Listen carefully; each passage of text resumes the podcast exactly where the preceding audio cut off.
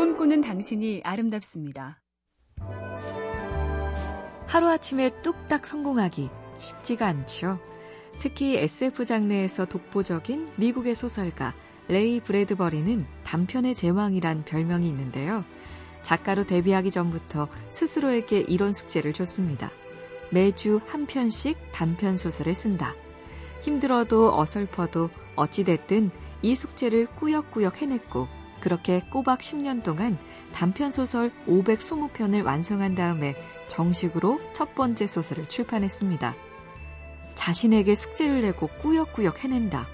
새 달의 첫날, 나에게 어떤 숙제를 주시겠어요? MBC 캠페인 꿈의 지도, BTV인지 그것만 물어보세요. SK 브로드밴드가 당신의 꿈을 응원합니다.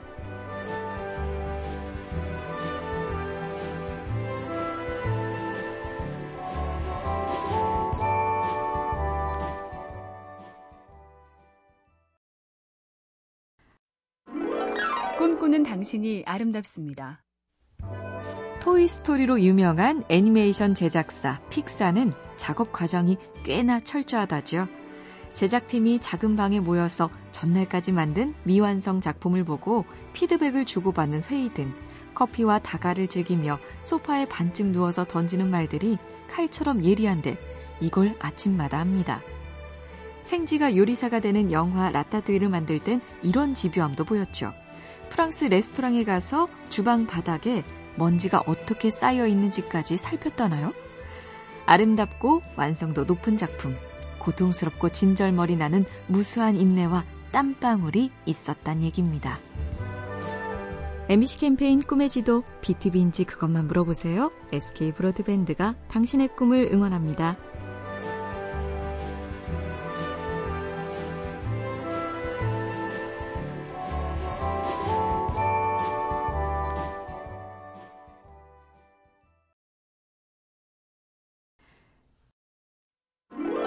꿈꾸는 당신이 아름답습니다.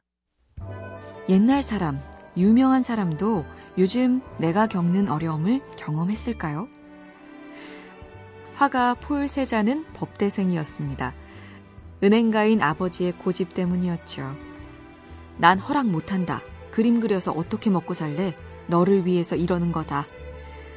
그래서 법대에 갔지만 세자는 2년 만에 대학을 떠나 파리로 가서 화가가 됐고 화가 난 아버지는 그와 가족의 연을 끊었습니다. 가족의 연을 끊어야 할 만큼 고통스런 결단. 그런 아픔이 없었다면 현대 미술의 아버지라 불리는 폴 세자는 없었겠죠.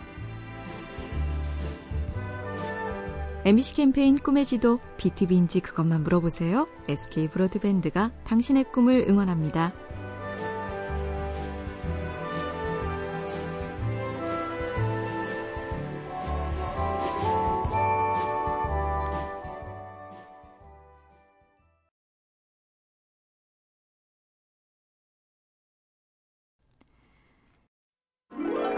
꿈꾸는 당신이 아름답습니다. 제임스 후퍼는 영국의 젊은 탐험가로 국내 예능 프로그램에도 나온 적이 있는데요. 2006년 19살 때 에베레스트에 올라서 영국 최연소 에베레스트 등정 기록을 세웠고 2년 뒤엔 북극점과 남극점을 무동력 종단했죠. 즉 13달 동안 4만 2천 킬로미터를 육지에선 걷고 바다에선 돛단배로 이동하는 탐험을 한 거죠. 그의 인상적인 말 두 가지. 에베레스트를 어떻게 오를까 걱정하다가 일단 자전거 타기부터 시작했다. 체력을 길러야 하니까. 처음 하나가 힘들지 한 번 성공한 다음은 쉽다. MBC 캠페인 꿈의 지도, BTV인지 그것만 물어보세요. SK 브로드밴드가 당신의 꿈을 응원합니다.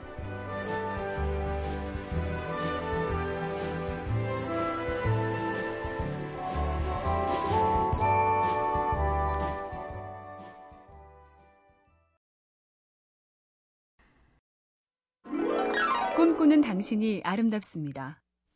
사실주의 화가 루시언 프로이트는 생전에 그림값이 세계 최고 수준이었죠. 리투아니아 출신 표현주의 화가 생수틴도 그만한 명성을 얻었습니다. 세계 정상급의 화가 말고 두 사람은 또 공통점이 있습니다. 큰 돈이 생겼다고 해서 갑자기 사치를 하거나 이름난 휴양지에 가서 놀고 먹는 삶에 살지 않았죠. 그저 아무 일 없다는 듯 매일 그림을 그리는데 열중했습니다. 어떻게 하면 출세하고 부자가 될까가 아니라 어떻게 하면 내 일을 더 많이 즐기고 사랑할까 고민한 거죠. 진짜 해야 할 고민은 세계 정상이 아니라 바로 오늘 하루입니다.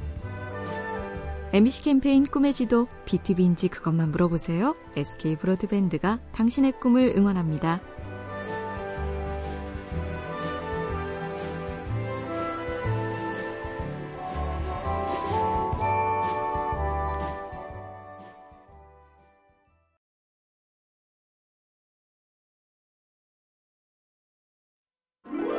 꿈꾸는 당신이 아름답습니다. 미국의 전설적인 풋볼 코치 루이 홀츠는 유머를 섞은 명연설가로도 유명하죠. 남한테 자신이 힘들다는 얘기 늘어놓지 마세요. 90%는 그 얘기에 관심이 없고 10%는 그 소리를 듣고 기뻐할 뿐입니다. 루이 홀츠가 한 말 중에 이런 것도 있습니다. 인생은 복잡할 필요가 없습니다. 인생에서 필요한 것은 딱 네 가지 뿐이죠. 해야 할 일, 사랑할 사람과 믿을 사람, 그리고 희망을 품을 수 있는 그 무엇이 있느냐, 없느냐. 없으면 어떻게 만드느냐. 이것만 기억하면 됩니다. MBC 캠페인 꿈의 지도, BTV인지 그것만 물어보세요. SK 브로드밴드가 당신의 꿈을 응원합니다.